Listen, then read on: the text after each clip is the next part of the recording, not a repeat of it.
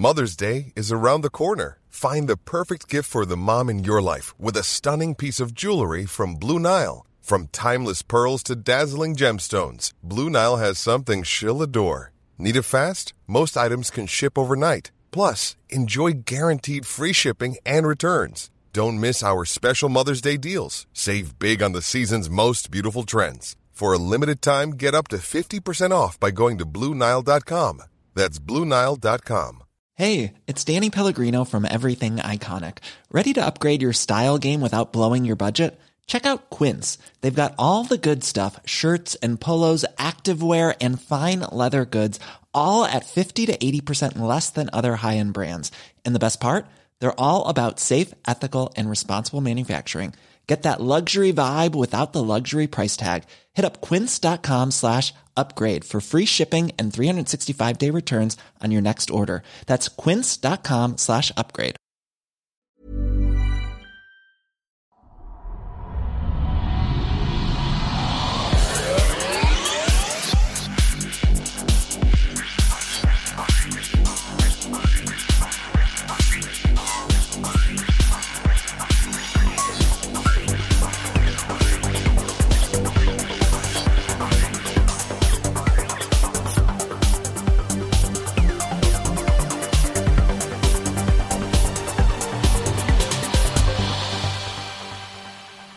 Hej och välkomna till den skeptiska podcasten Kvack som är nyheter på skeptiska. Det är program nummer 138, vecka 9 år 2015. David här som vanligt och Frida. Hej Frida! Hej hej! Hej hej och Henrik. Ja men hallå! Hallå! Har ni haft en bra vecka? Ja, absolut. Mm. Har inget att tillägga tror jag. Nej? Ja det är lite... Skulle iväg och gjort en föreläsning i en annan stad och så blev det inställt dagen innan. Sen så har jag suttit och jobbat ganska intensivt på kvällar. För det var inte någonting som var med jobbet då, utan extra Mm. grejer. Och så har jag suttit på kvällarna och förberett mig och grejer. Så verkligen gjort det ännu bättre än vad det varit tidigare. Och så känner man sig lite besviken när det inte blir av. Så. Riv av den nu då. Ja, Jag funderade faktiskt på om jag skulle gjort den som uh, julkvack. Mm. Ja, det kan du det. Kvacksnack. Det är väl alldeles utmärkt. Ja, eh, det blev inte så till slut för det var så mycket. Men då, för då ska vi verkligen testa det här eh, funktionaliteten som finns i Acast med massa bilder Mm. och grejer för att visa de här. Ja. För det är ganska visuellt. Jag pratar om hur vi ser och hur vi uppfattar saker. Mm. Ah, Så det är väldigt mycket bilder så då skulle det vara kanske rätt läge att ha. Ja, Ja, du skickade en bild till oss här innan som inte kändes helt... inte helt okej. Nej. Det är absolut inget fel som helst med den bilden. Det är ditt sinne som är Mm. Som inte är smutsigt. Ja, det var två soffor kan man säga. Men det såg ut som någonting väldigt annorlunda. Ja. Kan du lägga upp den till det här avsnittet kanske? Ja, det skulle vi kunna göra. Ja. Jag kan lägga in den i Acast där när det dyker upp. Ja, Ja, fräsigt. Oj, Gör så. Ja. Eh, Jag, jag köpte ja. en ny mobil, annars har det inte hänt så mycket. Vadå för något? aha. En eh, Samsung Galaxy Note 4. Du och Är det också en sån där nötter. enorm? Ja. Mm. 5,7 tums skärm är det på Ja, det är helt otroligt stort, men det är bara 5,5. Ja, exakt. Det är lite minimalistiskt så, men det, det duger för Ja. dig säkert. Ja, ja precis. Vissa av oss klarar oss med lite mindre. Mm. Eh, Just det, jag, va- jag har ju vunnit massa vin. Det har jag glömt säga. Jag vann på Ja, vinlotteriet på jobbet. Jag såg det på Yay. Facebook. Ja, Ja. Grattis! det En var... helgranson va? Ja men precis. Mm. Jag, jag är ju nykter nu, jag dricker Ja. ingenting så vi får se. Men eh, det är ju alltid trevligt att vara hemma. Ja, Ja. visst. Jag Så. däremot jag håller inte på med sånt fjanterier som nykterhet och sånt. Mm. Nej. Eh, Så jag har eh, här framför mig en Founders Backwood Bastard. Mhm. Ale aged in Oak Bourbon Barrels. Mm. eh, Oj. Från 2004. Eh, lite lätt sak på endast 10,2 volym. Procent. Åh jävlar. Ja, Så det ska vi se. ska vi se hur den låter.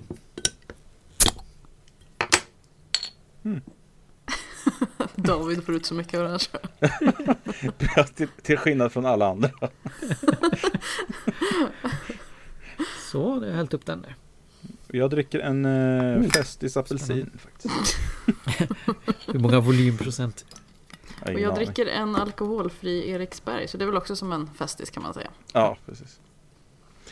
Men lite jaha. söt, lite plommonaktig doft av den här. Jävlar. Det låter inget gott. Gillar du inte plommon? Nej. Nej. Nej. Ja, spännande. Mm, gott. Ja. Men eh, har vi någonting av värde att säga? Eller ska vi bara hålla på Jag vet inte. Eh, Vi har ju förlorat en människa, eller vi har förlorat en Världen Ja, har förlorat världen en, har- en, Ja. en person här i veckan. Mm. Leonard, Leonard Nimoy har ju gått Ja. bort. Och jag blev nästan Det- lite förvånad över hur lite jag reagerade på det ändå. Ja. Eh, har ju- alltså, det, det har blivit, alltså alla skriver om på Facebook och på Twitter Mm. och, och liksom verkligen uttrycker så starka känslor och, och saknad. Och jag gör det konstigt nog inte. Jag ändå liksom ser mig som en trekkie och, och har Mm. sett på Star Trek länge och, och ser Spock som en av de framstående karaktärerna i, i science fiction. I varje fall inom Mm. TV. Ja. Eh, så- som har funnits. Men på något sätt, jag, alltså, jag har sett honom vara så gammal det senaste. Mm. Så att det kom inte som någon direkt överraskning eller någonting som chockerade. Och det som man har gjort det senaste har också varit liksom Man har känt att det är på väg. Hur Ja. gammal så var han va? då? 83 va? Ja, okej. Det kanske han var. Ja, Han såg det. väldigt gammal ut i varje fall. Men det var ju det. Men han har ju varit en, en sån där uh, skådis som har varit gammal länge. Ja. Alltså han är lite som eh, typ Sean Connery som bara typ så han tokgammal helt plötsligt. Alltså och varit det sen som han var liten typ. Men eh, och som ändå funkar fortfarande. Men alltså 83 och sådär det är ju ingen ålder numera känns Nej, det nej. som egentligen. Ja, fast det är ju ändå... Ja men alltså jag vet ju flera, vi har flera släktingar till min fru exempelvis. Hon har ju kvar sina morföräldrar, alltså hade ju sina morföräldrar kvar i livet tills i år, eller förra året i alla fall. Eh, Mm. Där morfar gick bort men han var ju ändå 94 tror jag. Ja, det är ju inte Och, eh, ja, ovanligt min sambos- så, men... Farmor och farfar gick ju, är ju 90 nu så det är ju... Ja, de Ja. börjar komma upp i de här åldrarna. Alltså. Och de är ju liksom med om man säger. De är inte, mm. de är inte på väg att dö. De ligger inte i, sjuksäng liksom. Nej nej, nej och min, frus eh, mormor är ju 91. Eh, Mm. och Hon är ju, bor ju själv i en villa och är helt klar i huvudet. Så att det är inga, inga problem så. Men, Nej, det känns ju ändå Det- att det är, det är på väg åt ett visst håll. Ja. Det ska bli spännande att se liksom folk som föds nu. Hur Ja. jäkla gamla de kan bli. Eller ja, se, det kommer inte jag få se. Men ja. det är ändå intressant att tänka sig hur mycket det skiljer. ja exakt, ja det är väldigt intressant. Det är ju, man undrar ju, kommer, vi kommer väl inte kunna fortsätta pensionera oss vid så här 65 eller vad det är för någonting. Ja det känns ju orimligt på många sätt. Men å Om andra folk sidan. kommer börja leva till de här 110 liksom. Men vi har ju Ja. redan känt av det med, med vårt pensionssystem att fler är äldre. Mm. Pensionssystemet skapades ju någonstans när folk inte... När man skulle liksom... Mm. Ja, man skulle försörjas några år efter pensionen egentligen. Ja, precis. Och de allra flesta då, några blir givetvis äldre. Eh, Det är ju medellivslängden som har höjts. Mm. Eh, Maxåldern är ju inte så Mm. värst förändrad då. Eh, Vi Utan kan- är fler blir äldre. Vi kan göra så här för att vi ska, jag har en eh, med i diskussionsronden här som kommer tangera det här lite. Mm, Okej, men då. Så struntar vi i det nu. Ja, jag, jag kommer in, alltså det är inte på specifikt det här men eh, vi kommer Mm. pra, prata lite mer om de här grejerna eh, som vi har tangerat nu. Och, eh, men Ja. i alla fall man kan ju konstatera rörande Leonard, Nim, Leonard Nimoy att han var är saknad i alla fall, definitivt. Det är en helt klart. Eh, Mm. Fast jag vill nog mer säga att jag... Alltså Spock är ju inte död. Nej, Som må- många skriver. Och Spock död. Nej, nej Spock Mm. finns ju kvar. Karaktären Mm. finns kvar. Man kan fortfarande Mm. se det här. Och det är kanske lite det som buffrar lite. Det är inte som när... eh, Senast var det Rick Mayall som, som gick bort. Så jag mm, blev lite mer chockad. Alltså, det tog mig hårdare på något sätt. Det är- här är ju inte människor som jag egentligen känner. nej. Men man har ändå någon slags koppling till dem. Så man, man känner ju någonting för när sånt här händer ändå. ja, Men där var jag mer tagen av bortgången. Jag vet en del Mm. musiker som har gått bort. Som man känt sig liksom medtagen av. Men den Ja, här nyheten precis. rörde mig inte så mycket faktiskt. nej. Inte mig heller, men jag har aldrig sett Star Trek så det kan jag nej, inte jag heller. Eh, va? det här är Ja, vi- nästan lika chockande som när min kompis sa att hon aldrig åkt skridskor. Det är ungefär det har jag gjort i alla nivå fall. på det. Ja. Nej, Nej. det, Hur kan, man, hur, kan man ha, hur kan man ha nått en, en ålder där man är, är kommunikativ och kan prata och resonera utan att ha åkt skridskor eller sett Star Trek? ja, det har tydligen gått ganska bra för oss alla. ja, jag tycker det. Det är helt okej. Det är inte min Ja. eh, typ av... Jag gillar inte sci-fi och sånt där. Jag, jag, tycker, jag tycker Star Trek-filmerna är bra. Alltså de här, de här senaste. Eh, men eh, just Star Trek överlag är ingenting jag följer så. Ja. Nej, nu har vi... Dålig stämning, vi går vidare. Ja, precis. Får sluta vrida runt den här kniven i ryggen Mm. på Henrik kanske.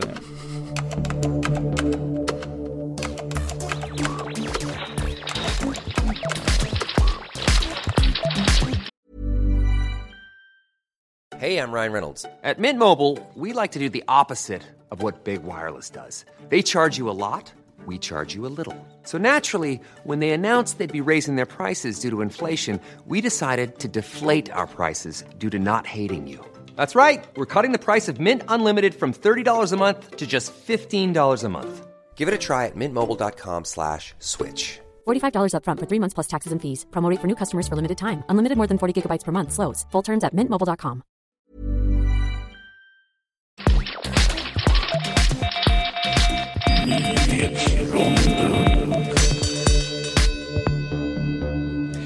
Och vi ska börja här i Sverige. Det är en elev på en högstadieskola i Sollentuna som fick ett skadestånd på 30 000 kronor av skolan för ett uttalande som fällts av en vaktmästare på skolan. Eh, pojken som är av afrikanskt ursprung spottade i en soptunna och då frågade vaktmästaren ska du komma hit och, sprida, och smitta oss med ebola? Eh, Eh, vaktmästaren jobbar inte kvar där ska tilläggas. Då. Men han fick 30 000 vilken kronor. jävla idiot. Ja, verkligen. Fy fan. Mm. Ja, Ajivit Roy, en Bangladesh-född amerikansk ateistisk bloggare har dödats av en eller fler oidentifierade gärningsmän med machetes. Ja. Avijit hade mottagit dödshot från islamister tidigare men lät sig inte avskräckas utan fortsatte skriva. Eh, om din religion och övertygelse i den är så svag att den hotas av att någon skriver att de inte tror på samma sak som dig och att det gör dig så rädd att du måste ta till vapen och döda den som har gjort ett så fruktansvärt brott som att säga emot dig och din tro och försökt få andra att inte falla under förtryck då är din religion inte värd mycket i mina ögon alltså. Nej, verkligen inte. Kan de inte bara känna sig lite nöjda med att de har förstått det som den här Avit inte har förstått? Och bara känna sig lite kaxiga?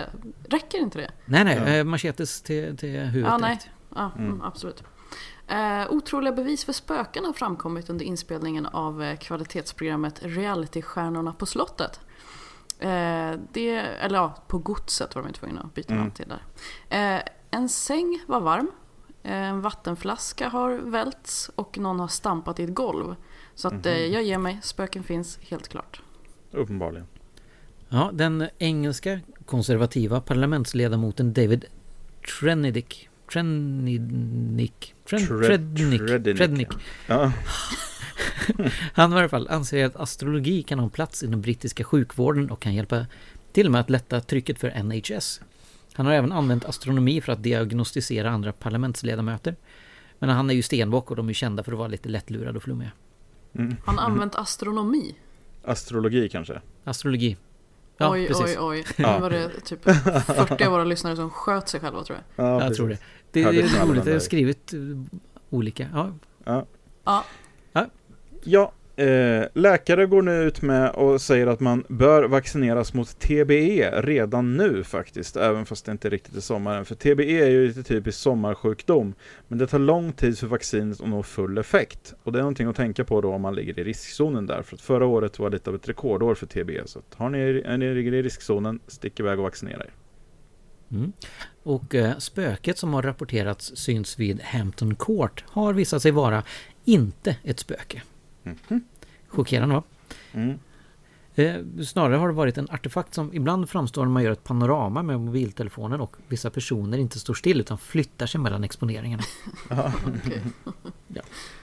Eh, bebisar med förhöjd risk för att utveckla jordnötsallergi senare i livet kan minska den risken med hela 80% om de regelbundet äter jordnötter mellan åldrarna 4 och 11 månader visar ny forskning. Och det handlar alltså om produkter med jordnötter i. Då.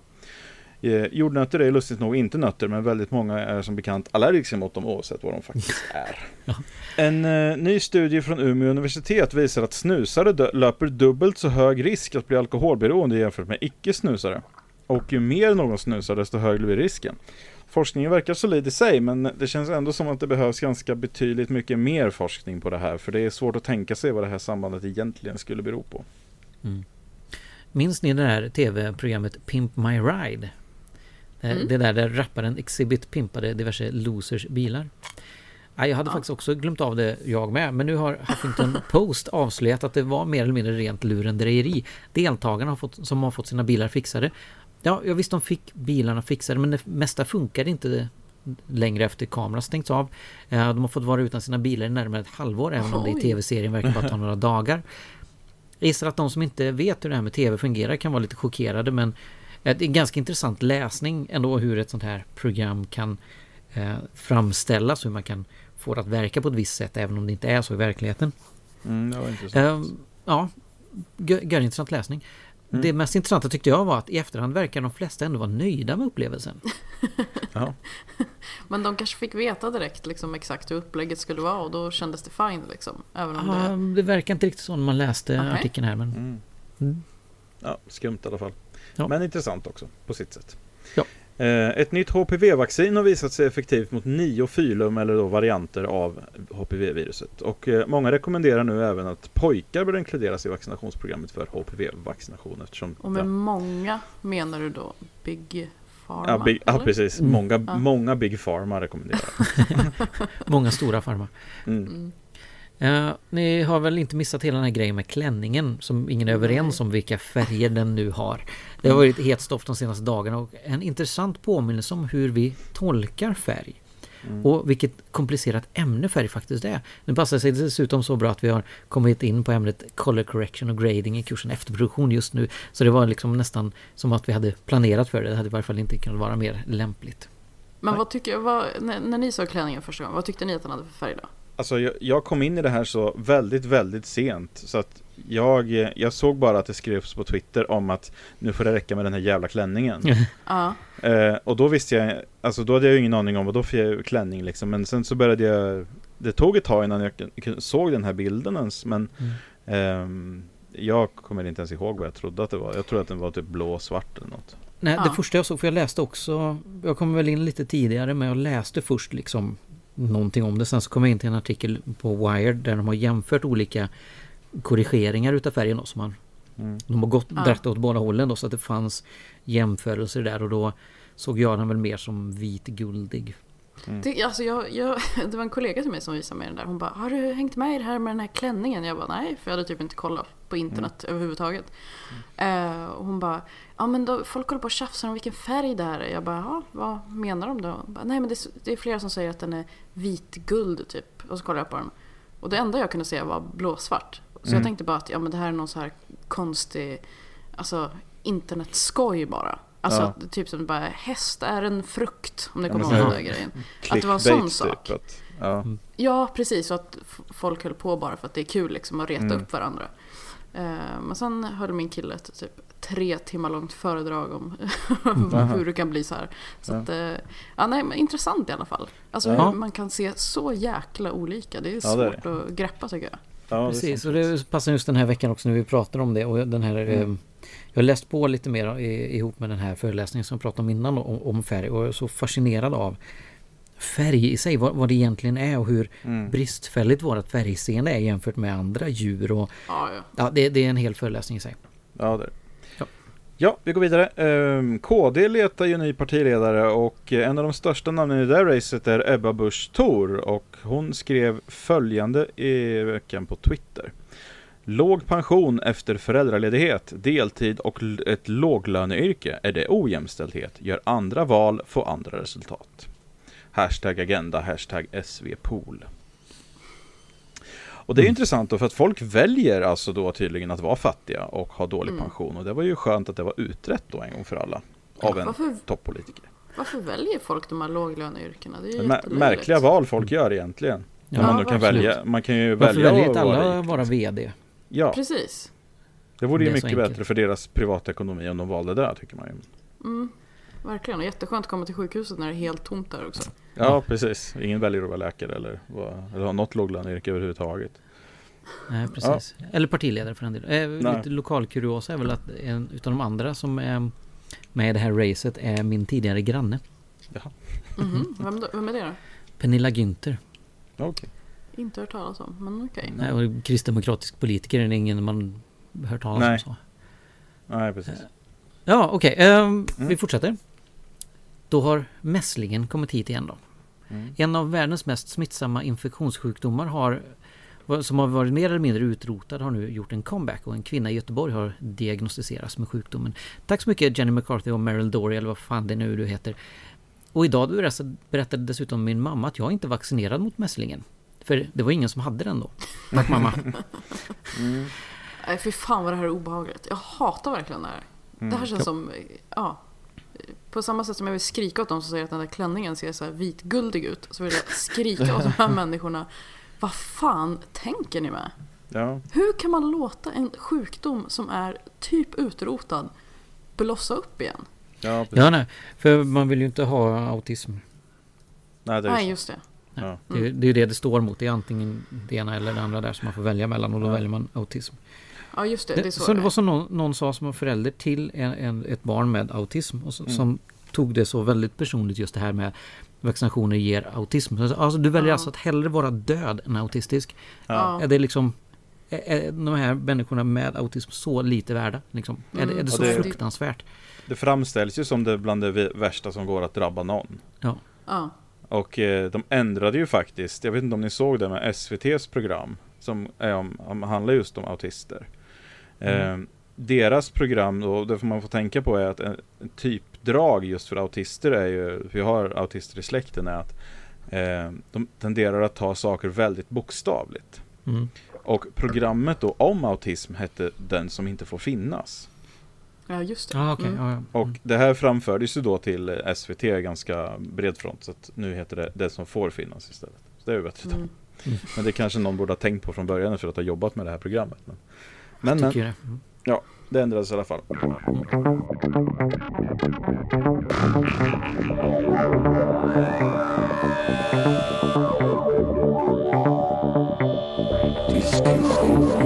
Jag har stött på en grej som är några veckor gammal eh, men eh, ändå, vi har inte pratat om det och det är en sån här grej som är väldigt intressant. Jag har kollat på, det är ett föredrag också som hör till det här då kan man säga. Eh, mm. Och jag har kollat på föredraget, jag kan, jag kan, inte påstå att jag förstod allting för att det är ganska komplext. Det här är en MIT-professor då som heter Jeremy England och eh, berättade faktiskt i föredraget som var på Karolinska Institutet att eh, det var Englund från början så att han är svensk ättling den här Jeremy England. Då. Eh, han i alla fall har, han och hans team på MIT har formulerat eh, lite olika teorier och eh, visat formler för egentligen då vad man skulle kunna säga förklarar abiogenes heter det väl va? Det här, alltså hur liv uppstår. Mm.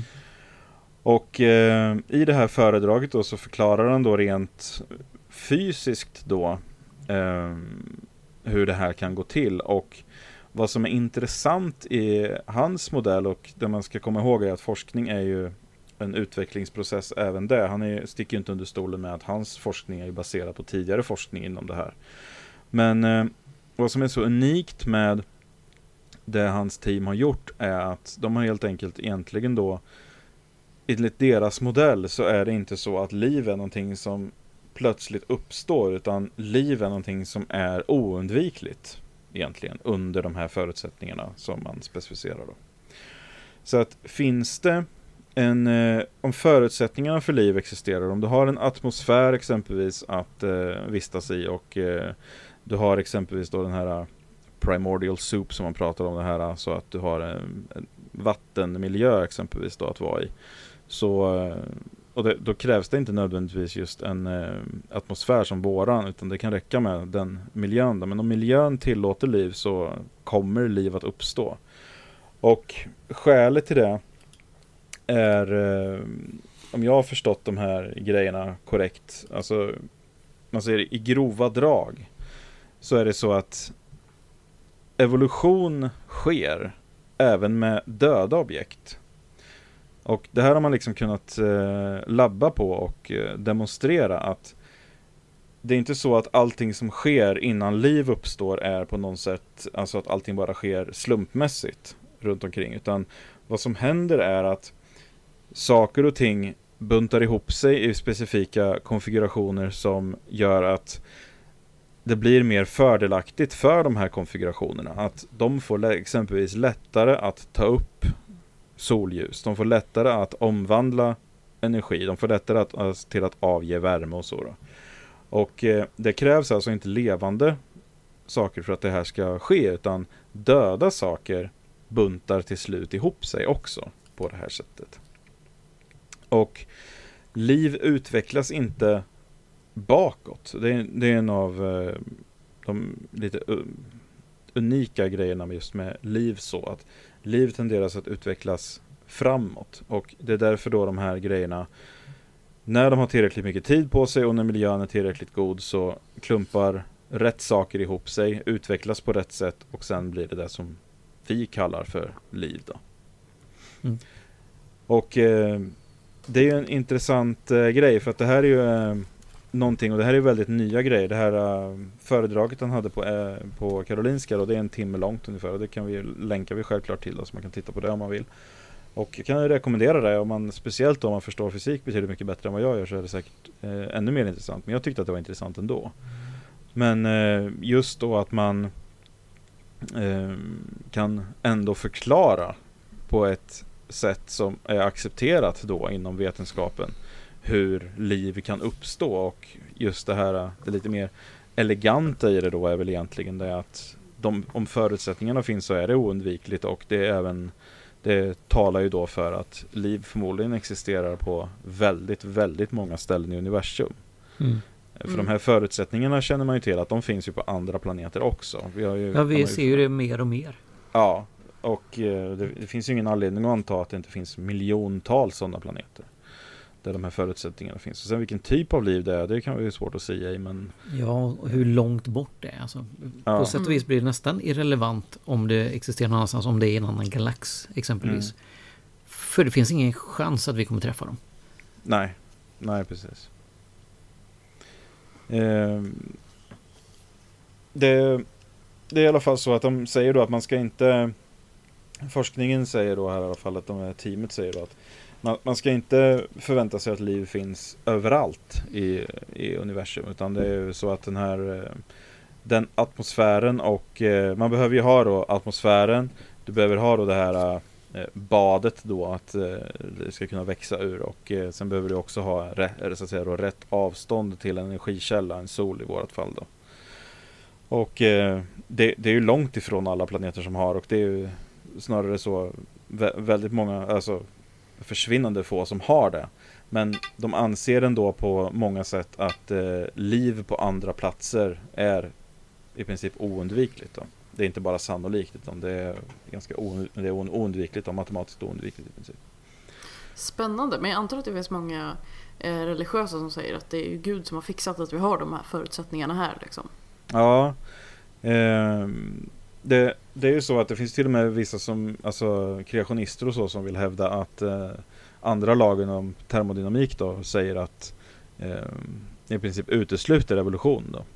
Men mm eh, det, det, förklaras också i den här, det är Salon.com då som har skrivit en ganska lång artikel om just den här eh, forskningen och förklarar också då med länkar och allting då varför det det, det är så att eh, den andra lagen i termodynamik talar för, alltså den, den stärker evolutionsteorin, den talar inte emot den. Och eh, det, det, det typiska egentligen som religiösa sysslar med, alltså de som är inne på sådana här områden är ju att eh, antingen rakt av ljuga om den forskning som finns alternativt missrepresentera den helt och hållet och påstå eh, snarare då att ja visst den säger så men det talar ju snarare för oss och det talar ju för att det är Gud som gjorde det på det här sättet och mm. eh, sådana här grejer men det är ju så att den här God of the Gaps så att säga blir ju, de gapsen blir ju mindre och mindre hela tiden. Just man, speciellt när man kommer fram till sådana här saker. Om man, alltså det finns ju inget rimligt skäl till att anta varför någon gud skulle använda en sån här process för att skapa oss. Och att det på något sätt då skulle vara, det, för det är väl den ultimata hybrisen på något sätt då, att vi, vi då skulle vara kronan av de här miljardtals åren av evolution. Mm. Ja, men det är väl lite så som religion har inte framkommit från ett top-down perspektiv. När man tittat på mm. allting kom fram till att wow, det är vi som är i centrum. Man börjar ju från oss och så säger man, ja. men om vi finns, då måste det finnas någonting som har skapat mm. oss. Och då, ja. det innebär att vi är i centrum. Ja, precis. Så, ja, för det, det är ju, precis ja. som du säger så är det ju faktiskt precis så att skulle det vara så, alltså eh, om religionen vore sann i sig, så skulle ju den vara en produkt av den vetenskapliga processen. Mm. Den skulle ju vara någonting som man upptäcker under tiden som man utforskar världen och universum och allting i den. Det skulle ju vara att man hittar spår av de här sakerna och sen formulerar alltså en, en ren, alltså religionen skulle ju vara vetenskap i den bemärkelsen. Men som du säger, man börjar ju istället från andra hållet och formulerar en, alltså böcker och skrifter om hur allting är strukturerat, var allting kommer ifrån, vad allt, syftet då med allting är och alla de här grejerna. Utan att faktiskt veta någonting om det. Och sen försvarar man det med näbbar och klor då när, det, när faktisk riktig forskning eh, tillämpas då. Ja, man kan, det... det- är som vi har sagt förut att det är ju inte Mm. Det är ju ingenting annat som vi använder. Ja, ah, det här kom de på för 2 500 eller 3000 år sedan. Nej. Och det har inte förändrats någonting i vår uppfattning om det. Utan det är exakt så. Mm. Det är, allting har ju förändrats och förbättrats. Utom religionen som ska vara exakt likadan. Mm. Ja men så är det och eh, ja, det, de sa- scientologin då kanske. Ja men precis. Men, de här äh, Salon då är ju typiska så här att de skriver ju mycket om eh, religionskritiska grejer och så här och de tror ju då att eh, just om man tänker på hur mycket speciellt då religiösa högern i USA hur mycket de hatar Darwin och hur mycket religiösa hatar Darwin eh, så är det ju så att de kanske kommer få ett nytt fokus nu med att hata Jeremy England istället då. Och, ja, men då eh, händer det ju någonting nytt i alla fall. Det är väldigt Ja. trevligt. Ja. En liten uppdatering. Ja, precis. Men eh, sen är det ju det att jag menar det är fa- faktiskt så. De, många som pratar om det här på- pratar ju om så att säga då darwinism på ett nedsättande sätt. Som att det skulle vara en ism som alla andra som kommunism eller vad som helst. Mm. Ehm, men eh, det är ju faktiskt så att det finns ju tillräckligt många som kallar sig darwinister som ändå mer eller mindre alltså rakt av erkänner, som Richard Dawkins då, som erkänner att det finns ganska, ganska många grejer ändå i det stora hela som Darwin hade fel om. Men Ja, ja. det grundar sig ju inte i att han är var dum i huvudet utan det, grundar sig ju bara i att det var ganska mycket som inte var känt då. Man kände ju inte till DNA exempelvis. Och eh, då är det inte så jättelätt att ta koll på alla, alla bitar i det men hans teori, hans grundtes är ju fortfarande korrekt. Det är också den här inställningen eller påfundet att man upptäcker saker. Mm. Att man kan gå omkring och inte veta något. Sen så är det någon, som- någon som snubblar över någonting bara wow, så är det så. Mm. Man, man, man gräver fram den här saken och så är den intakt. Nej, han, han kom på någonting som man senare bygger på och utvecklar och går vidare. Det som Frida säger, att det är, det är en utveckling. Det är en process. Det, det, det är inte bara någonting som är fast i 2000 år. Mm. Utan det är något som vi bygger vidare på och, och förfinar och ser. Och det är just det som också gör att vi känner att, att det faktiskt är någonting som vi förstår är... Alltså, det finns ju ingenting som en objektiv sanning så sett. Men, men vi förstår att det är så saker och ting fungerar. Mm. För att det som vi bygger på inte motsäger eller inte tar bort det. Utan Nej. förstärker. Ja, precis. Men det är ju... Det här, det här tror ju inte jag. Alltså det, det är inte så att det här kommer att övertyga någon kreationist. Nej, nej. Ehm, så är det ju för att de... eh, Ja, men det finns ju inget som kan göra det. Så. Nej, utan man har ju liksom på något sätt, eh, man har ju checkat ut då, man har ju stängt av de här de kritiska egenskaper man har gentemot eh, Ja, och det är de det som kanske områdena. brister i ordet övertyga. För de är ju övertygade. Mm, Vi är inte övertygade. Vi förstår. Eller vi liksom ser saker som mm, den mest logiska förklaringen på det eller annat. Ja. Men jag är inte övertygad om det på det sättet. Nej, och det kräver ingen tro, det är det som är det fina med det. Att man behöver inte sitta och Precis. tro på evolutionsteorin, evolutionsteorin är ändå korrekt. Mm. Och det där är en sån sak som folk blir... Eh, alltså, de, man har nästan lärt sig lite det här också då att på något sätt då, antingen så, det är med om ganska ofta då, att folk har ingen aning om vad en just vetenskaplig teori innebär. Nej. Och man tror också då på något sätt att det inte är avgjort, just för att det kallas teori då, så skulle det inte vara avgjort att evolutionen är korrekt. Men evolutionsteorin är ju liksom det vetenskapliga samlingsfacket för allting som berör evolution.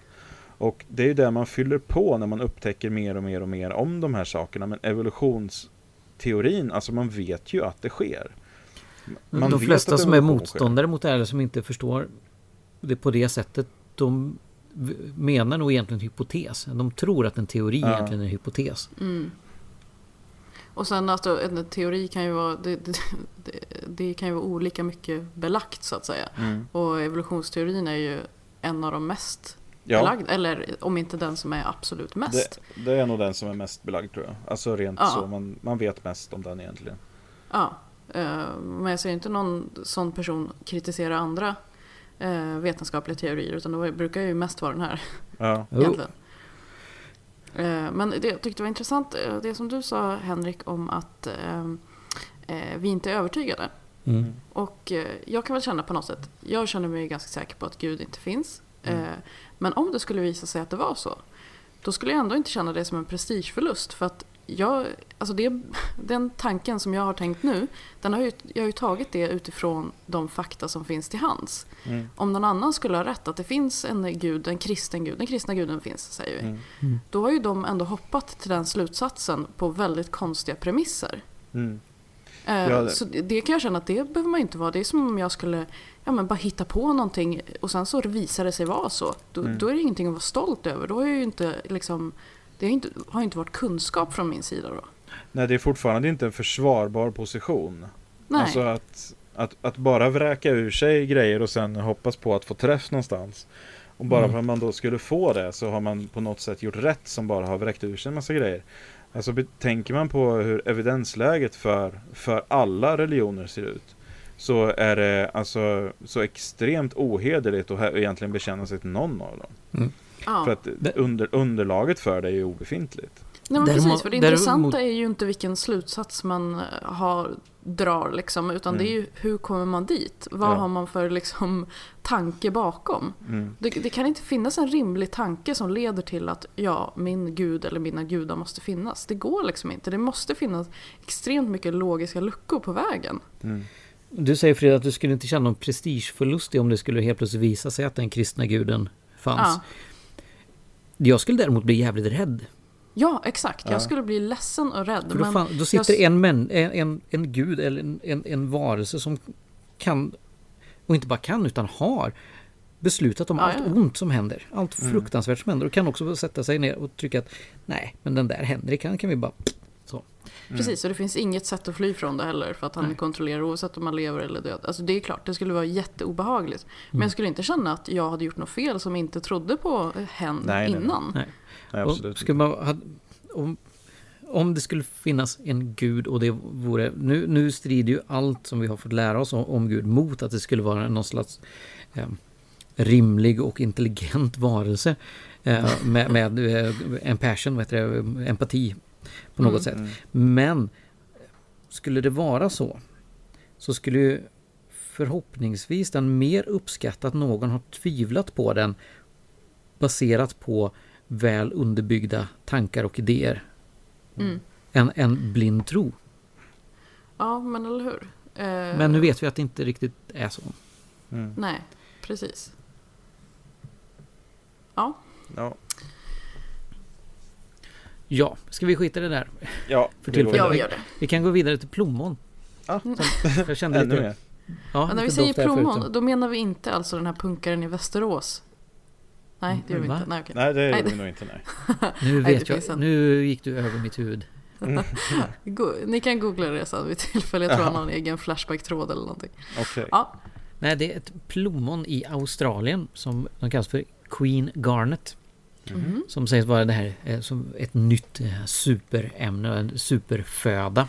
Vad Eh, är det här supermat och sånt där som man har tagit? Vad är det ens? Det är antioxidanter. Jaha, okej. Ganska mycket. Ja. Eh. Jag, jag gillar ju att jag är inte jätte, jätte, jätte insatt själv får jag säga liksom på det här med antioxidanter hur det sägs fungera och sånt där. Men det är alltid Mm, jättekul när man sitter i eh, en diskussion runt fikabord och sen någon säger ja, ja, men det här är jättebra, det innehåller massor med antioxidanter. Och så frågar man då Ja, intressant. Vad är antioxidanter? eh, det, eh, det är väldigt sällan någon som faktiskt har ett bra svar på det. Nej men det är bra Nej, svar. jag vet inte. Nej, jag vet inte. Nej, jag vet inte heller. Det har någonting med fria radikaler jag, också, Mm. jag lägger upp en länk också där man faktiskt kan läsa in sig lite mer på det här från Harvard eh, som förklarar vad antioxidanter är och Mm. eh, de potentiella, potentiella hälsofördelarna med det. Och Ja. Ja, väger upp till den, den stora hypen kring det. Mm. Och sen kan man läsa om man vill det. Jag skummade igenom lite snabbt och lätt. Förstår fortfarande inte riktigt vad 17 det innebär. Men eh, celler kan oxidera på något sätt och som man antioxiderar dem så är det bättre. Ja, ja det låter ju Okej. bra i alla fall. Ja, Eh. I Australien som har försökt eh, odla fram ett eh, plommon som är mer resistent mot sjukdomar och de har fått det här Queen Garnet-plommonet då. En, eh, som, som är väldigt högt i, i antioxidanter. Eh, ungefär som jordgubbar och blåbär och sånt där. Det är samma eh, ämne i det här som, eh, som pigmentet som ger färgen, den här djupa eh, färgen som det har. Både blåbär och eh, Ja, okej. eh, plommon då. Det är lite samma där. Det intressanta är ju egentligen inte att det är plommon. De ser jätte, jättegoda ut. Jag har ju inga problem med det. Ja, men de det blir faktiskt så spännande. goda ut. Ja. Alltså man ser de här de är skurna där. Saftiga. Mm. Eh, sen att jag ja, på senare tid har utvecklat en allergi mot eh, eh, såna här stenfrukter och grejer. Det är ju något annat. Ja. Men det är ju den här eh, så, hysterin kring försäljningen kring det som man säger är- superfrukter som är så fascinerande. Jag, jag tvivlar inte på att det finns hälsofördelar med, med frukt och vissa frukter och att antioxidanter säkert är bra. Eh, men som man nämner längre ner i artikeln här, liksom, det finns säkert inhemska, alltså vanliga frukter och bär som innehåller lika mycket eller mer antioxidanter och har liksom en större egentligen näringsvärde. Men det känns inte lika exotiskt och exklusivt så det kan man inte sälja lika dyrt. Eh, de säger eh, Director of Nutrafruit. Nutrafruit är väl något företag som håller på med frukt, gissar jag. Ja, det låter som det. Eh, han säger att eh, in, infödda frukter, indigenous foods, are extremely difficult to commercialize. Sånt där som man kan gå och så kan man bara hitta det i skogen och sånt där. Det, det är svårt att kommersialisera på det sättet och sälja in. Så man hittar någonting, man försöker skapa någonting som är eh, motståndigt mot sjukdomar. Du vet, du står det liksom det här eh, plommonet skapades accidentally eh, när man försökte skapa eh, en sjukdomsmotståndig version av, det japanska plommonet. Mm. Men det står inte om man liksom lyckades, förmodligen lyckades man inte då, utan man lyckades skapa det här istället. Ja. det, är- det är den biten av det som jag tycker är så fascinerande. Att liksom, oj, nu har vi gjort någonting här. Ehm, vad ska vi hitta på med det? Nej men det har ganska mycket antioxidanter. Det här kan vi sälja dyrt, vad bra. Ja. Sådana här gojibären som vi har pratat eh, Ja, om gud. tidigare också är någonting som man tar upp här. Men, och så säger de också på flera ställen att vanliga blåbär innehåller jättemycket antioxidanter och kan vara kanske nyttigare på sätt och vis då eh, än det här är. Men det är ju Men som det du säger, är, folk vill ju ha den här känslan av att de har hittat någonting som är väldigt speciellt. Superfrukten. Liksom. Ja, och så precis. ska det ju vara det också att det ska ju vara naturligt. Ja, Ja. precis. Att man har den här känslan av att det här kommer Men det här är ju inte naturligt. Man- så Nej. Titta på GMO-hysterin. Liksom, nej, men är Mm. någonting GMO-fierat så är det jättefarligt. Men det här är någonting som man faktiskt försökt odla fram och avla till att vara sjukdomsmotståndigt. Ja, Vad är skillnaden egentligen? Men så är det ju faktiskt med eh, förmodligen i princip alla Alltså alla frukter och alla grönsaker vi äter skulle jag tro. Ja, ja. Du skulle inte vilja äta en, en riktig banan om man säger Nej så, det inom går ju inte. De är ju bara stora frön i princip. Så de är, det är samma med majs och så. Det ser Mm. ut som havre nästan. Så att det, det är ju framodlat just för vårat eh, behag. Men det är väl det också den här bilden som har sålts in ganska mycket då. Självklart i viss mån är det ju så att man kan äta sig frisk så att säga då. Men det, Mm. det är ju snarare så att vi i västvärlden då eh, har ju inte riktigt det behovet. Vi, vi får ju i oss det vi behöver. Problemet är väl att vi får i oss för mycket av vissa saker som vi Mm. behöver. Ja, jo, det, är, det är också ett problem. Man kan ju få överskott av ganska mycket. Så. Ja men det kommer ju sig egentligen från att vi eh, Saker som varit väldigt viktiga för oss men svåra att få tag på under Mm. lång tid i våran utveckling. Salt, fett, Mm. socker till viss del. Eh, har vi sån längtan efter för att vi ska ta tillvara på det när vi träffar på det. Mm. mm. Men nu finns det ju sånt överflöd. Men våran utveckling har liksom inte hängt med så att vi har fortfarande det här överdrivna drivet att, att få i oss det här Mm. när det, Mm. när det finns tillgängligt. Och nu finns det tillgängligt överallt. Jag kollade upp det för ett tag sedan faktiskt, just jag på, debatterade på nätet om eh, sådana här överviktsoperationer som jag gjorde för snart ett år sedan. Ja. Och eh, då, mitt argument då, som, som jag inser kan låta ganska skruvat, eh, om man tänker så, så är att eh, för att jag ser det ju så nu i efterhand. Jag tänkte inte på det innan. Men jag ser det så nu i efterhand efter att jag gjort operationen. att Min eh, fysik har liksom justerats eh, till att passa efter mitt psyke på ett annat sätt. Mm. För att det, och det var, jag kollade upp det i samband med det här att ungefär hälften eh, av, det var någon viss åldersgrupp, är överviktig i alla fall. Övervikt är extremt, extremt vanligt. Och eh, i Sverige då. Och i andra Mm. västländer också. Just för att den här tillgången är så enormt stor. Och vi är ju kodade allihopa för att trycka i oss så mycket vi kan av de här grejerna. Mm. Eftersom det kom, om man väl har stött på en depå av fett eller socker eller salt så det är så extremt ovanligt att det här måste man få i sig och Mm. Kroppen är ju kodad också för att lagra det här tills det tar livet av en. För att det har ju liksom inte varit ett problem historiskt sett att man har kunnat äta så mycket att man dör av det. Nej, snarare det motsatta har väl Ja. varit ett större problem. Ja, man Så behöver verkligen äta allting man kan komma över. Ja, så kroppen har inga spärrar för sånt här och jag vet ju även då folk som Folk som lever så att säga de här sunda liven och i princip eh, lever på råg och eh, ris och eh, Fan vad tråkigt. Ja, och, och motionerar fem timmar om dagen och såna här saker Slåss ju också med de här Den här attraktionen Mm. Till att, jag vet, vet du själv att ställer man fram chips så det försvinner Oavsett vem som är i rummet För att folk trycker i sig det För att även om de aldrig köper det själva och tränar flera timmar varje dag Så är det det här, "Ah, det här borde jag ju inte äta men oj oj oj vad fort det går in För att Alltså man- man kroppen har säger att den borde äta det, hjärnan säger att den inte borde. Ja Och ofta så vinner kroppen. Mm. Men det här då fick sånt väldigt eh, mothugg. De flesta tyckte det när jag, när jag förklarade det, att det var så jag såg det.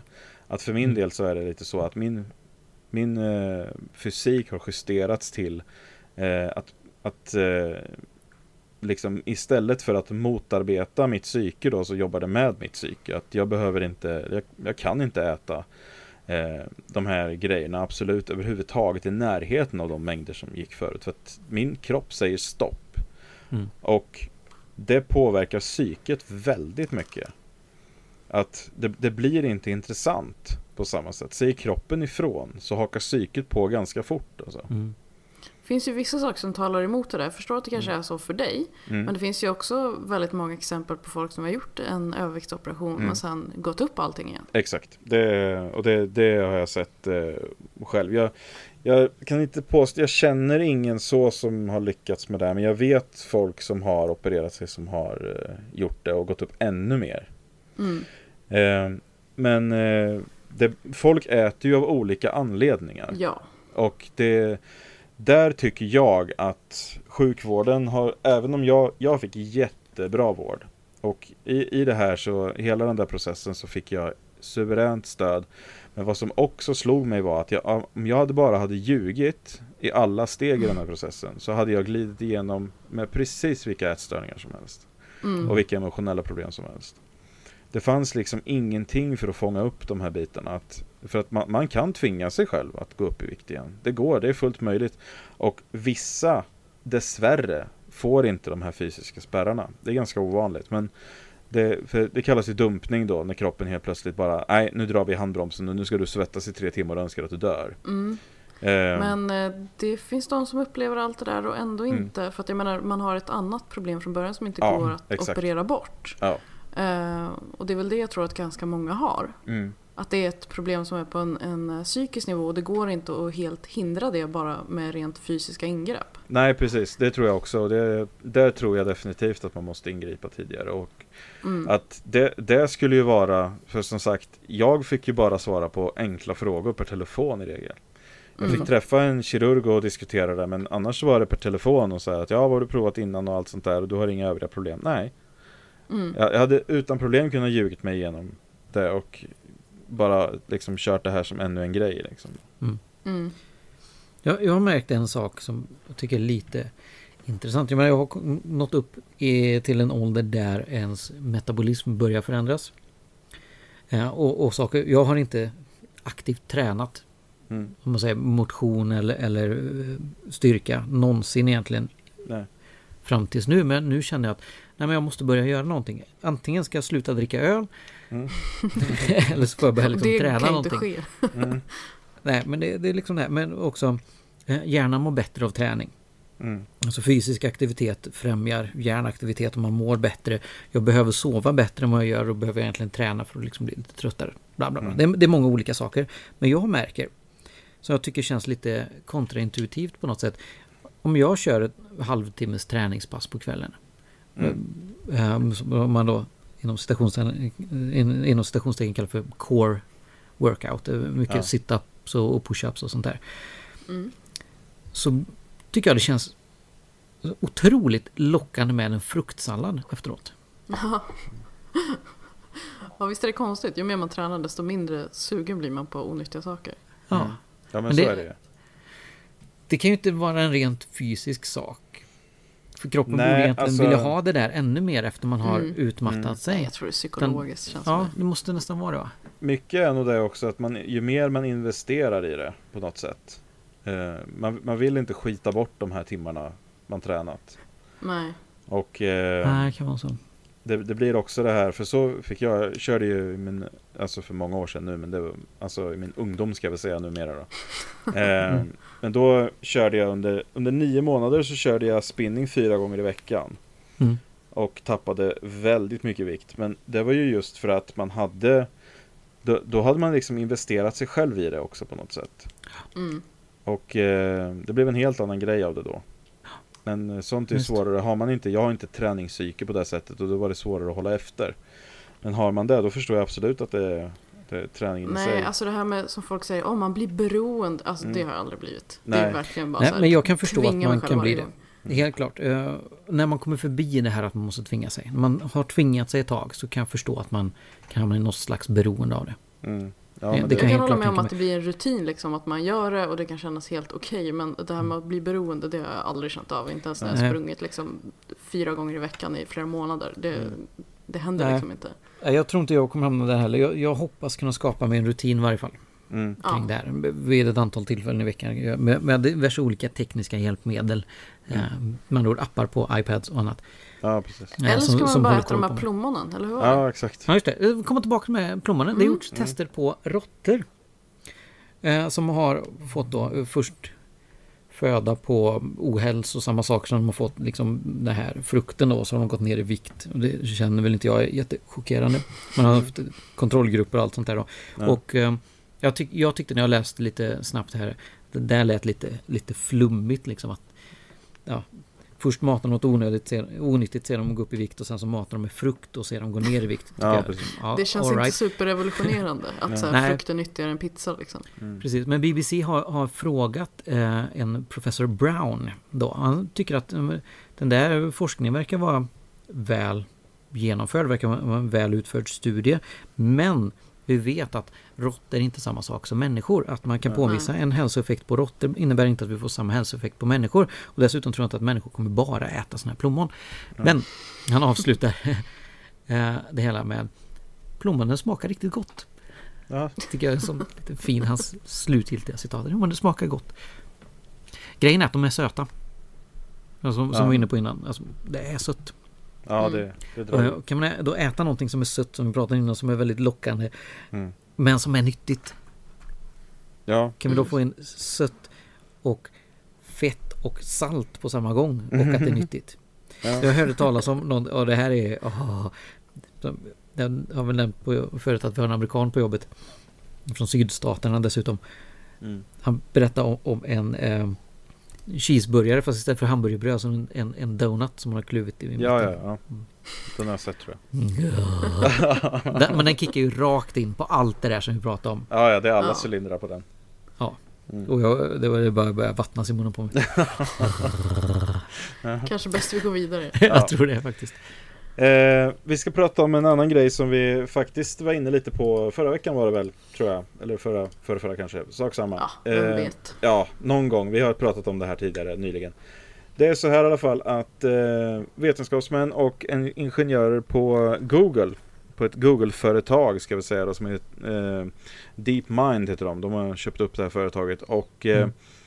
det här, de har skapat en, eh, ett datorprogram som eh, sysslar med sån här deep learning som vi pratade om i, eh, tidigare då. Och vad som är skillnaden med det här programmet då som de kallar för The Agent är att eh, The Agent då kan eh, lära sig utan mänsklig input. Och eh, Mm. det här är tydligen inte så, det är inte så vanligt då utan de här programmen brukar i regel behöva en människa som kan vara med och tala om Ja, så här ser en bil ut. Det här är den sidan på bilen och sen så kan den lära sig av det. Men eh, The Mm. Agent då eh, kan lära sig själv. Så att de har lagt upp en eh, film då när The Agent spelar Arkanoid, det här gamla retro-spelet. Åh, ja. Och så visar de då efter hur det går, alltså per hundrade försök ungefär och så får man se. Ska väl tillägga så att de har inte fått instruktioner om hur spelet fungerar från början. Nej, precis. De har inte, inte fått några instruktioner alls utan de lär sig från början då.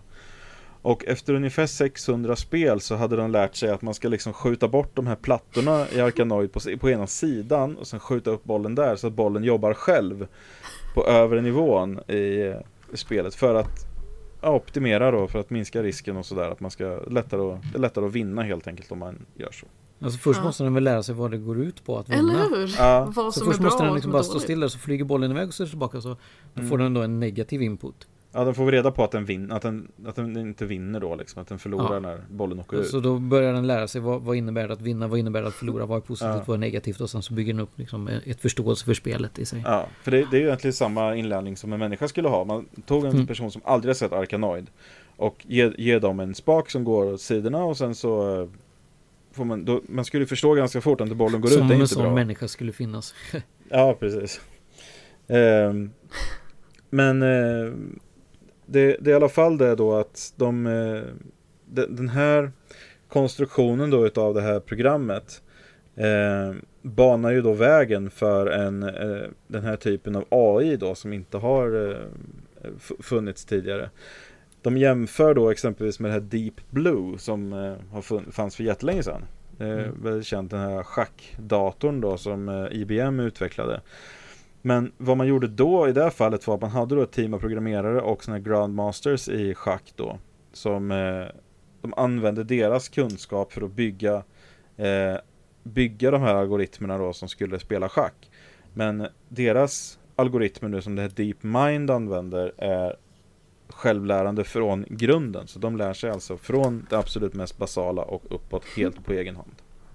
Jag tycker att det borde vara egentligen det som definierar riktig artificiell intelligens. Eh, Ja, Att, att, att det är självlärande. Vi har pratat Mm. om man bygger robotar. Att, som, som människobarn får lära sig att gå genom att ramla ett antal gånger. ja, Eh, att, att försöka få en robot som går genom att man programmerar hur det funkar har ju visat sig inte fungera. mm, Utan man då låter det misslyckas och misslyckas och misslyckas och testa igen, testa igen, testa igen tills det faktiskt fungerar. Och Ja. låter dem lära sig själva. Ja, det tar längre tid men det är också bättre. Jag tycker det här känns läskigt. Det känns som, eh, vet ni, vi snackade om förut då, om att eh, ifall robotar blir för lika människor så Mm. tycker man bara att det är extremt obehagligt. Mm. ja, Eh, och det här tycker jag känns lite så. Alltså när man ser den här, jag kollar på den här videon mm, där man får se hur den lär sig liksom. mm. Jag vet inte, det känns bara så himla mänskligt. Ja, det, jag reagerade också på det. Jag tyckte det kändes mänskligt i hur de rörde, Ja, hur den rörde sig också. Precis. Att det var precis som att den kom på att åh jävlar jag måste flytta på ja, Alltså att det, det ja, var inte det det, kändes här som liksom att den blev besviken när den dog i början där den inte fattade och sen efter några gånger så förstod den liksom. Jag vet inte. Ja, man, man hade kunnat, hade, hade man sagt att det här är en person som spelar hade man kunnat trott på det. Ja. Och, Jo, men det är ju eh, det. Det är så vi har lärt oss. Ja, och, men det, det är det här då som blir det, Alltså det finns de som, de som jobbar inom det här området med deep learning.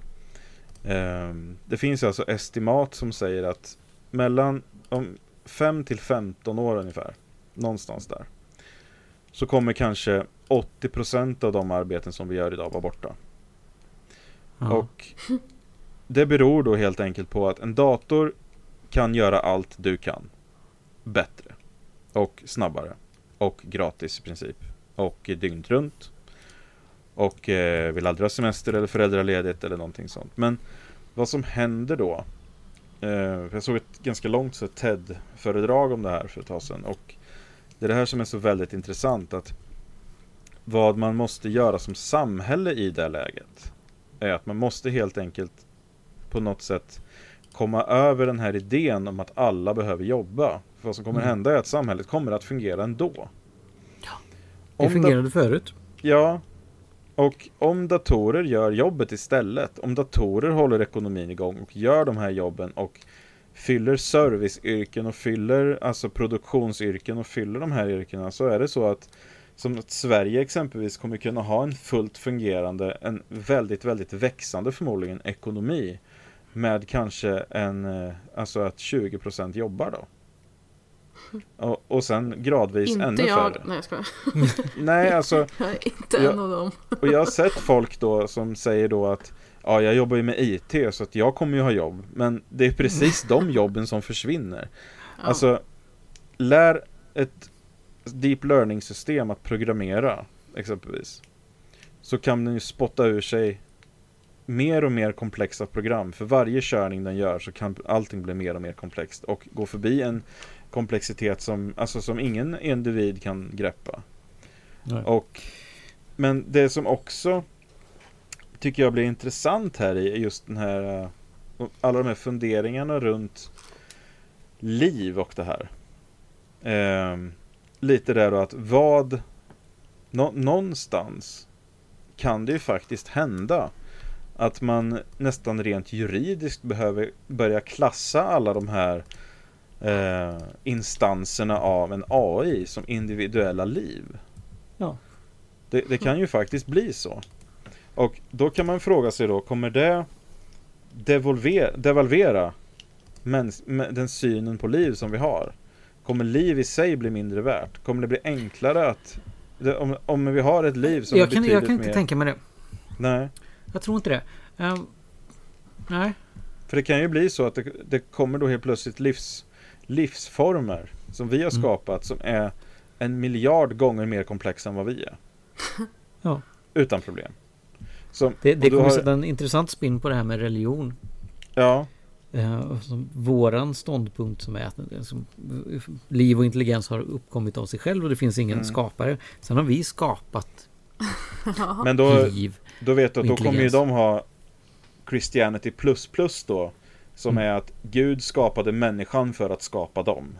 Ja, precis. Ja, men det är det, lite det som, som jag ser som resultat av det. Att, Jo, Mm. men ge, genom att vi skapar liv visar att någon annan kan ha skapat oss. Ja, Alltså, eller är, har, inte kan ha. Det, det kommer säkert vara den. det, de har ju en eh, De har ju en kille på eh, som, som jobbar på Google som har sysslat väldigt mycket med, med just de här bitarna med Åh vad är det han heter då? Kommer jag inte på det just nu bara för det. Ehm, men han, har- han har jobbat i alla fall väldigt mycket just med det här med att människan kan utvecklas. Mm.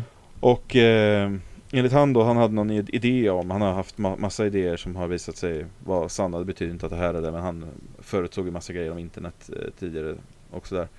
Eh, men hans eh, tanke lite då i alla fall att människan kommer i framtiden då att man ska kunna injicera i, i alla människor i princip då, nanomaskiner som höjer vår intelligens med sig en miljon gånger. Och jag berätt, pratade om det här, jag hade precis, eh, precis sett ett föredrag med honom. Jag pratade med en, en kompis med det och sa att man skulle kunna göra det med alla människor. Och då tyckte han då att är det inte lite farligt med typ fyraåringar som kan bygga atombomber? Och då sa jag då att men en, en fyraåring med den kapaciteten skulle nog inte behöva en atombomb. Alltså atombomben är ju lite av ett alltså grottmänniskovapen nästan jämfört med Mm. Alltså en, en människa som är en miljon gånger mer intelligent än vad vi är. Det, är- det är svårt att tänka sig men det är Ja Det är ändå in, intressant Jag menar det här är ju ändå de första då så att säga då babystegen i den här utvecklingen och det är ju en utveckling som väldigt många Exempelvis Stephen Hawking då varnar för. Mm, jag, jag är exalterad. Jag tycker det här är jättespännande och intressant. Um, lite så, alltså, jag kan nästan se parallell med, med um, att vi har skapat ett, ett, en värld, eller ett, ett parallellt universum nästan med mm. i brist av bättre ord kan, kan kalla för cyberspace. Ja. Det, det som existerar på nätet eller med de här datorerna, så det, det finns ett, ett lager av, av verkligheten till som inte fanns innan vi hade internet, innan vi hade datorer. Mm. Som vi har byggt eller vi har skapat. Som ja. vi kan stänga av. Alltså, det är ett lager till på, på vårat upplevande av, av universum om man säger så. Mm. Mm. Och den här typen av artificiell intelligens skulle vara någonting som tangerar på det, någonting som vi har skapat som existerar utanpå det, det universat som vi fanns i från början. Jag tycker det är jättefascinerande. Det kan återigen vara liksom min fascination för eh, cyberpunk och, och William Gibson och eh, den saken, eh, den, de delarna. Som jag tycker att det här är jättefascinerande, jätteintressant. Ja. Det är det verkligen. Även ja. om man inte kan greppa riktigt alltså, vad det här betyder eller vad det kan Nej, betyda i framtiden. Mm. Det är det som Nej, är lite obehagligt. Men... Jo, jo, men då ska man alltid vara rädd för, för vad som skulle kunna hända. Det, det är som... Nej, jag menar det, det kommer säkert hända massa dåliga saker, det kommer hända massa bra saker. Man får väl mm. hoppas att det som är bra överväger liksom. För nu läste jag också i, i någon artikel här, och det, här, det finns några då, jag vet inte om det är Sett eller någon annan som vill aktivt skicka ut signaler till utomjordingar eller vad man ska kalla det. Att vi ska börja signalera, hallå här är vi. Mm. Bortsett då från att vi faktiskt har gjort det sen, så, så länge som vi har sänt tv i varje fall. Ja.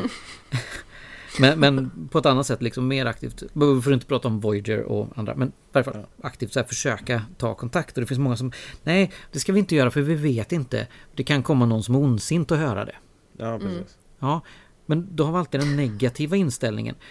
Nej, men tänk om det kommer någon som vill oss illa och, och hör det. Men, ja, men tänk om, det, om vi får kontakt med någon som Oj, här borta fanns någon. De mm. är flera tusentals år efter var vi i vår utveckling men vi hjälper dem. Mm. Ja men precis, det här Ungefär med klimatförändring som, som de håller på med. Vi, vi fixar det åt dem. De ja. verkar inte ha riktigt bra koll. precis. Uh, Star Trek First Contact. Ja. bra tips. Yep. Jag kom på det, Ray Kurzweil hette han. Han är mm. utvecklingschef på Google. Ja, det är mm. Singularity-killen. Ja, precis. Jag fick faktiskt mail från Stanford häromdagen. För jag håller på och försöker göra sådana här onlinekurser då och då. Så det tar de första veckorna sen så får jag för mycket annat att göra. Mm. Men intresset finns alltid där och det fanns en sak som jag funderade på med som jag slängde bort. Men den heter General Game Playing. Det är en kurs. Um, ska se, det står inte riktigt hur lång den är här i varje fall. Men beskrivningen är så här. General Game Players are uh, computer systems able to play strategy games based solely on formal game descriptions supplied at runtime. In other words, they don't know the rules until the game starts. Ungefär som här vi såg på ja. Arkanoid. Mm. Mm. När spelet startar så vet inte systemet vad det är det går ut på. Den mm. får lära sig det eh, under tiden också. Så en kurs är där. Och nu, fan och, eh, är jag mer än någonsin sugen på att faktiskt ta den här kursen. Jag skrev precis upp mig på en kurs i, i um, cybersecurity. Mm. Fan. det är jätteintressant. Det är mm. faktiskt otroligt fascinerande det här med, med, att skriva så pass basala algoritmer. Bara så, lär dig. Ja. Och, ja, och, så precis, ja. gör den det och så stoppar man in variablerna som den ska lära sig.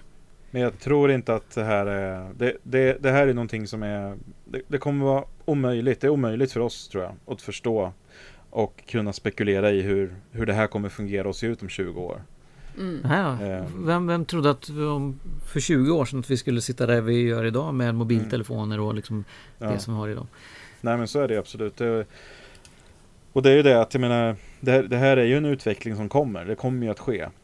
Så att mm. man kan antingen ta det till sig eller vara rädd för det. Men jag tror inte att man har så mycket för att vara rädd för det. Utan det, ja, Nej, det, precis. som sagt, det, det kommer jag, ändå. Så att... Jag kan förstå rädslan på mm. sätt och vis. Vi pratade om innan med att, att maskiner tar människors jobb och um, att man har algoritmer som gör saker mer och mer. Redan mm. idag så har ju Amazon eh, motorer som kollar av eh, aktiviteten av, av, besökarna på Amazons sidor och ser var de klickar och liksom vad man gör fel och, och sådär och ja. redesignar layouten utefter hur vi mm. interagerar Nej, med den. Coolt. Ja. Så det behövs inte människor längre som sitter och Nej. Ja, nej, men jag tror att om, om vi sätter knappen där så är det bäst placerat. Mm. Utan du har en datorsystem som tittar på hur människor faktiskt fungerar. Och, Mm. nej, men om jag flyttar den knappen några pixlar dit så är det lättare för människor att trycka på den. Vilket innebär att de kommer köpa mer och så... Dat, dat, dat, dat, Ja, och jag menar, så sker allting så. så. här har det ju varit hela tiden att eh, vissa yrken försvinner och andra tillkommer. Ja, Och den det är, ing, det är ingen som kommer fortgå. saknar eh, hästpisktillverkarna idag som, som demonstrerar, eller som protesterade högljutt när bilarna kom för att de skulle bli av med Nej. sina jobb. Men det, Precis. det de sa faktiskt på det här TED-snacket då är att det som är skillnaden här jämfört med andra liknande revolutioner som man säger då inom arbete och eh, så och sysselsättning är ju att det här är inte att man går över från en sak till en annan sak utan vad som händer rent krasst är att människor blir inte så användbara inom arbetsstyrkan längre. Nej. Och den sektor där människor kommer att behövas i arbete kommer liksom att minska gradvis. Och jag har argumenterat en hel del om det här just med folk som säger då att ja, men det kommer alltid behövas människor som jobbar med, ditt, med det ena och det andra. Men Vi ska inte glömma att arbete på det sättet som vi ser det idag, eller den definition av arbete som vi har, Mm. det är en ganska ny påkomst. ja, det är det också. Men, Historiskt sett. men för, precis som du sa det där med Amazon, alltså om man säger då om du har en person som eh, behöver hemhjälp, behöver någon som kommer hem och pratar med dem. Då kan Mm. man ju säga då att det kommer ju inte räcka med en robot som gör det. Att, någon kommer, att det kommer hem en robot och pratar med en, det kommer ju inte funka alls. Utan man behöver ju en människa. Eh, det jag säger då är att en robot, om du har ett robotsystem där du har i Sverige exempelvis, om du har 100 000 sådana här robotar som är runt om eh, och pratar med folk. Precis som Amazon då egentligen, så lär ju de här robotarna precis av, var- av, varandra precis hela tiden. Så att så fort någon har pratat med en eh, person som behöver hjälp i Åmål så, och får en viss respons så har alla de andra lärt sig av den responsen också. Så att till slut så kommer du ha robotar som kan prata med människor bättre än vad människor kan. Och mer intuitivt än vad människor kan. Och mer lugnande och mer betryggande och mer Mm. familjärt. Och undviker alla de här äh, fällorna som människor går i när de pratar med att de stakar sig eller säger klumpiga saker eller att de säger saker som tolkas på fel sätt. Utan de lär sig om oss precis vad vi vill höra och vad som betryggar oss och kan även då lite extra läskigt om man inte tycker det här är tillräckligt äckligt redan så de har ju möjligheten att med sensorer och allt sånt där kolla hur vi reagerar rent fysiskt på deras respons.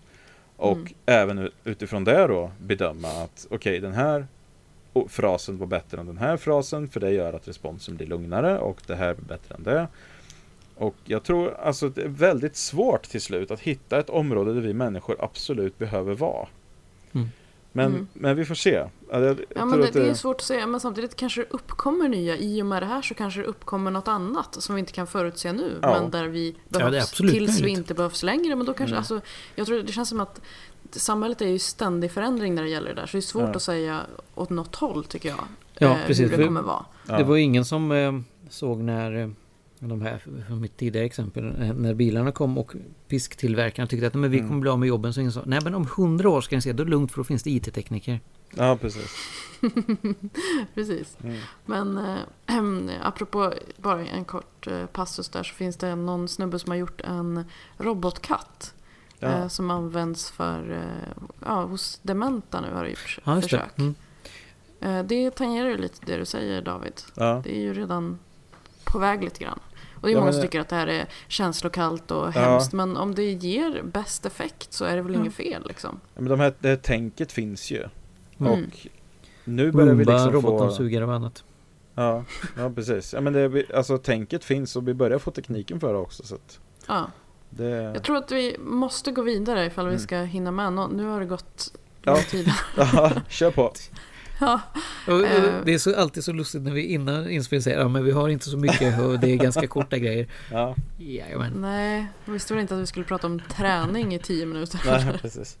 Ja, Se om vi har någon kvar. Eh, jo, det är så att en snubbe, en professor i statsvetenskap vid Mm. Göteborgs universitet som heter Bo Rothstein Mm. eh, har skrivit en eh, debatt, ett debattinlägg. mm. Eh, med rubriken Religionen bidrar inte till ett bättre samhälle. Mm. Eh, Åh, det kan vilken vi- chock!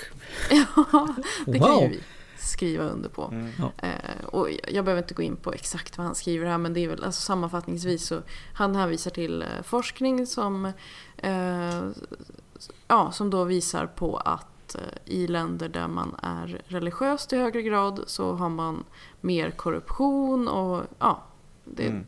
Ja ett sämre, eh, sämre levnadsstandard för de invånarna i det landet. Mm. Och det är ju inte, han, han säger att det är ny forskning men det har ju kommit liknande forskning tidigare. Man har ju kunnat själv kolla på länder som har hög eh, grad av religiositet och se att samma länder finns med på, på listan över länder som är dåliga att bo i. Mm. Liksom. Invändningen där kan ju vara att, att det är tvärtom. Alltså när, när det är, om man har dålig standard så vänder Ja. man sig till religionen. Exakt. Exakt, och han, eh, han skriver om det här men säger att där, visar ju, där är USA en, en tydlig markör på att så är det inte alls. För att Mm. USA har god ekonomi och ändå så, eh, ja, så, Mm. så ser man det här vidare. Mm. Men jag, jag tycker att det är, man måste ändå ta, ta fram korrelation. Hur, Ja. det är, Ja, Jag tycker han balanserar Exemplet USA, han har det. det är alltså, USA är ett väldigt, väldigt splittrat land. där Det har väldigt men rika och väldigt ja. fattiga. Och Ja. det, det kan i alla fall inte uttyda ur den här artikeln huruvida man har tittat på de olika Mm. grupperna sett för sig eller om man tittar på landet i stort. Nej. Och USA är, väldigt, eh, ett, är ett väldigt speciellt land på många sätt. Alltså det, Mm. det sticker ut på många sätt. I, så att det, Ja, men han säger så här ehm, angående just USA då att Mm. när man eh, i USA har jämfört barn som växer upp i religiösa och i sekulära familjer så visar det sig att de senare är mer toleranta, mindre rasistiska, mindre nationalistiska och de löper mindre risk att hamna i fängelse. Mm. Men eh, återigen, korrelation. Alltså Ja. är det så att de här sekulära familjerna har det bättre ställt, är i en annan samhällsklass än de religiösa. Det Mm. framgår inte riktigt i det han skriver här. Ja. Nej. Eh, och jag kan tycka att, jag tror att han försöker föra fram det här som för att eh, folk som säger ja men religion kommer att bidra till ett bättre samhälle. Vi Mm. behöver bara lite mer religion så blir det bättre. Mm. Och han menar att det argumentet kan man inte ta, vilket jag Nej. håller med om. Ja, det, men det man kan för den sakens skull inte Mm. använda motsatta argumentet. Nej. Att typ, eh, ja men om det bara blir mer sekulärt så blir allting fint. För Mm. att det kan vara mycket mer snårigt än så. Ja. Ja. Nej, men det är jag jag hoppas, eller jag tror, eller hoppas, man ska säga att, att det här är förenklat för att passa in i Ja. Formatet av eh, en debattartikel. Ja men absolut. Jag tror inte att det, alltså, den här professorn är ju väl medveten i allt det som vi säger nu och det tror jag säkert Ja, att det han hoppas jag, annars behöver han inte vara professor. Nej, Mm. men ehm, eh, jag, jag tycker ändå att det är Han ser intressant. sympatisk ut om man googlar på dem. Nej, men det, jag tycker det är, det är ändå intressant att ta upp då och då för att jag tror att det är nog ett argument som en del religiösa slänger sig med. Framförallt vår gode Birro har ju gjort det väldigt Ja, ja. många gånger. Ja, Mm. Eh, att liksom Sverige är förtappat, det behövs religion Mm. för att det ska komma upp i vår hemska moraliska eh, svacka. Liksom. Eh, och det håller ju inte när man kollar på hur det ser ut. Mm. Sen som sagt, man kan, inte, man kan absolut inte göra eh, motsatt argument bara på grund av det. Utan då måste man ju ha betydligt mer på fötterna för att visa att det är just den korrelationen som spelar in. Vilket jag inte riktigt tror att det är, utan jag tror snarare att det handlar mer om faktiskt utbildning leder till ett sekulärt samhälle, leder till ett bättre samhälle. Typ Mm. så. Eller vad säger Ja. ni? Nej men så är det ju. Det, det blir ju så att säga, det, det, det här blir ju egentligen inget Det känns inte riktigt som ett argument för sekularism utan det är snarare det att man skjuter ner, precis som du säger det här vanliga argumentet då att man på något sätt skulle behöva religion eller att religion skulle vara en Ja. positiv kraft i sig. För att det, det, Exakt. det, där kan man ju säga att det helt saknas evidens. Alltså. Ja, Ehm, det är precis. Och det är det jag tror att han försöker säga. Men sen Ja. så kan, kan ju folk använda den här debattartikeln åt, eh, åt ett annat håll om de vill det. Mm. Ehm, Men det vill ju inte vi göra utan det är ju en, eh, man får ju göra en lite tydligare analys än så. mm. Mm. Det har vi ju tagit upp förut också som sagt. Men, Ja. Jag tycker att, att det verkar vara en, en bra person eh, som vi ska hålla ögonen lite på. Han har bland annat eh, kritiserat, Rothstein. han har bland annat kritiserat brist på jämställdhet vid landets genusvetenskapliga institutioner. Mm. Eh, har varit väldigt in, engagerad med genusforskning och eh, hans En av, ett antal av hans debattartiklar publiceras i boken Förälgelse, Förälgelseväckande beteende om konsten att inte sitta still i båten. tycker jag låter väldigt bra. Ja, Han är ju nära också, han är Göteborgs universitet så det är ja precis. kul att ha Ja, det var en eh, välskriven debattartikel tycker jag. Och Mm. var Väldigt bra skriven. Den kan vi länka till. Ja, det gör vi absolut. Eh, ja, då är vi faktiskt klara med våran onödigt långa diskussionsrond för den här gången. Det är inte onödigt långt, det är bara lite mer än, än ov, lite mer än ovanligt långt. Ja, precis. Eh, vi ska gå in, vi har en kvackdjur den här veckan och det är nämligen så att eh, Göran Skytte har skrivit en eh, krönika i Dagen. Och eh, det handlar om då, han skriver så här i rubriken, Ingen tvekan, djävulen finns. Oj, Ja. okej. Jaha. Och Ja, ja. mitt i kan man läsa, hur ser djävulen ut? Har alla sett bilder där djävulen har horn i pannan, klor istället för fingrar, lång luden svans och naturligtvis bockfot. Man kan med ganska stor sannolikhet anta att djävulen inte alltid ser ut så här. Djävulen vill ju inte skrämma folk, han vill värva. Därför ser djävulen kanske lika vänlig ut som vilken granne som helst. Och han avslutar det här eh, briljanta krönikan då med Djävulen vill ha bevis inom citationstecken. Det är fortfarande den moderna ateismens mantra. På den fronten inget nytt. Så att ateismen är tydligen djävulens verk då. Och ateismen finns ju, så därför måste ju också djävulen finnas. ja. Ja, det, det är inte så mycket att säga om det här uh, ordbajseriet som Göran Skytte har sysslat med här, utan jag tycker bara att det här är ju Alltså, har man inget bättre att komma med än det här rena skräpet som man har författat ihop här och det här är ju ändå, får man säga, lite av ett lågvattenmärke även för att tillhöra bajstidningen Dagen. Så säger vi ett stort ordentligt quack you till Göran Skytte för att han på något sätt tror att det här är något sa- sammanhängande resonemang. Så quack you Göran Skytte. Ja, Quackio plus att han ser faktiskt lite ut som min granne. Så att det, det eh, är lite kul i sig. mm. Ja. Jag tänker citera en del av hans artikel. Bara, Kristen tro är ju inte en modenyck. Således är jag övertygad om att djävulen finns. Okej, ja. Ja, det, det, det har tagit lite ur kontext men det var roligt ändå. glasklar Ja, men-. Allt det här verkar ju vara taget ur kontext.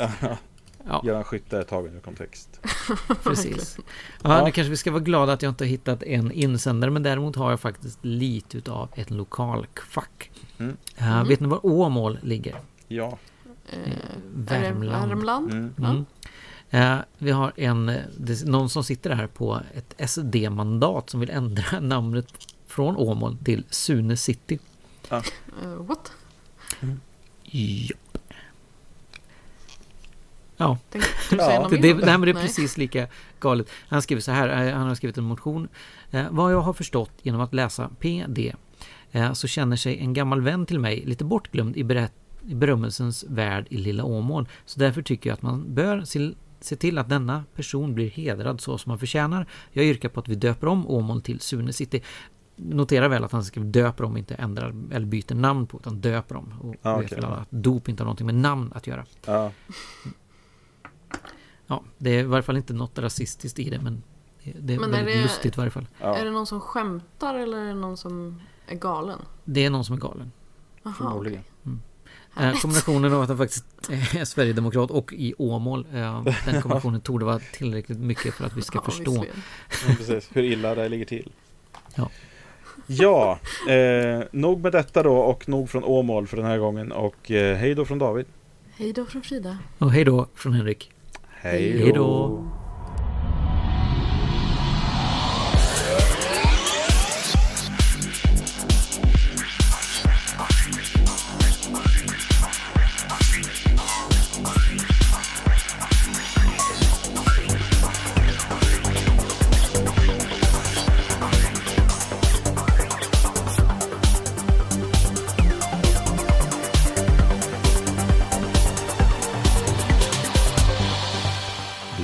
På den skeptiska podcasten Quack som är nyheter på skeptiska. Du finner oss på vår hemsida www.quacku.se eller på Twitter under kontot quacku. I den permanenta panelen sitter David som bloggar på imsoevil.com och heter Davbio på Twitter. Frida som har en stående krönika i tidningen Sans och heter Charmkvark på Twitter. Och Henrik som twittrar friskt under namnet Dr. Ohm. Våra jinglar är gjorda av Christer Hessling. Tack för att du har lyssnat.